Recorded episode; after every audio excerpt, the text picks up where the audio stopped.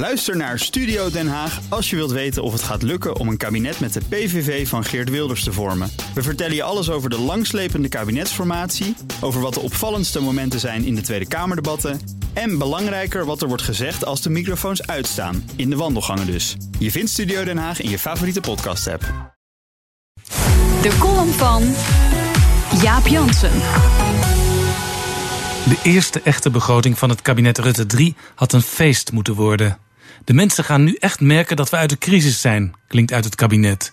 Maar Prinsjesdag en de algemene beschouwingen dreigen alleen nog maar te gaan over die vermalendijde afschaffing van de dividendbelasting.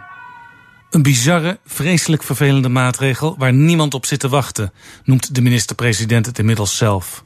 Afschaffing kost de schatkist per jaar een slordige 2 miljard euro en niemand heeft er iets aan, behalve Britse aandeelhouders van enkele multinationals. Volgens Rutte zorgt de maatregel voor banenbehoud, maar aantonen kan hij het niet. Ik doe dit vak nu 16 jaar en het lukt niet altijd, verzuchtte hij deze week. In de kabinetsformatie kwam het plotseling op tafel. Rutte wilde het heel graag, al stond het in geen enkel verkiezingsprogramma. De ChristenUnie had moeite met slikken, D66 was niet enthousiast en vanuit het CDA zijn pogingen gedaan om er vanaf te zien. Het is haast zielig hoe zijn ministers dinsdag op het gras bij het Katshuis stonden te stamelen over de noodzakelijke maatregel, zoals Rutte hem, heel bizar, nog steeds noemt. CDA-vicepremier Hugo de Jonge vindt het een verstandig besluit om er vervolgens aarzelend ja, ja, ja, ja aan toe te voegen. D66-vicepremier Kajsa Olongre noemt het lastig uit te leggen. En als wordt doorgevraagd, zegt ze om er vanaf te zijn: we moeten de besluiten nog nemen. CDA-fractievoorzitter Sibrand Buma is de enige die het plan zonder meer verdedigt. Het probleem kan over Prinsjesdag heen getild worden, want de maatregel zou pas in 2020 ingaan. Het kabinet kan eerst afwachten of de aandeelhoudersvergadering van Unilever eind oktober het besluit bevestigt dat het hoofdkantoor in Rotterdam komt. In peilingen is de schade al zichtbaar. Nog maar 16% van de Nederlanders vindt afschaffing goed. Met verkiezingen voor provinciale staten en Eerste Kamer in zicht vertrekken kiezers bij CDA en D66 met de dividendmaatregel als reden.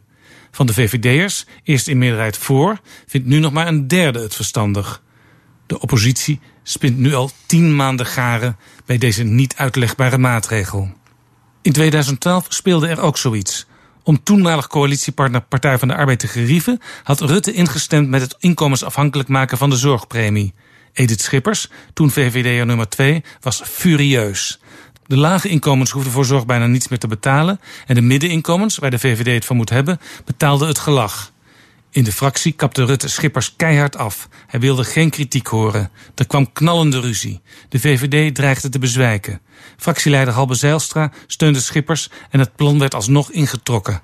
Het is heel moeilijk om het beeld nog bij te stellen, zei Rutte. Op zijn persconferentie gaf hij toe: Ik heb een fout gemaakt. Vijf woorden, zo makkelijk kan het zijn. Maar het verschil met toen is dat Rutte nu geen Schippers meer heeft om hem tegen te spreken. En ook geen Zijlstra. En dat zijn Jaap Jansen, onze columnist, op de donderdag hier bij BNR. En u kunt zijn column terugluisteren op bnr.nl en in de BNR-app. Ook Diana Matroos vind je in de BNR-app. Ja, inderdaad. Je kunt live naar mij luisteren tijdens de Big Five.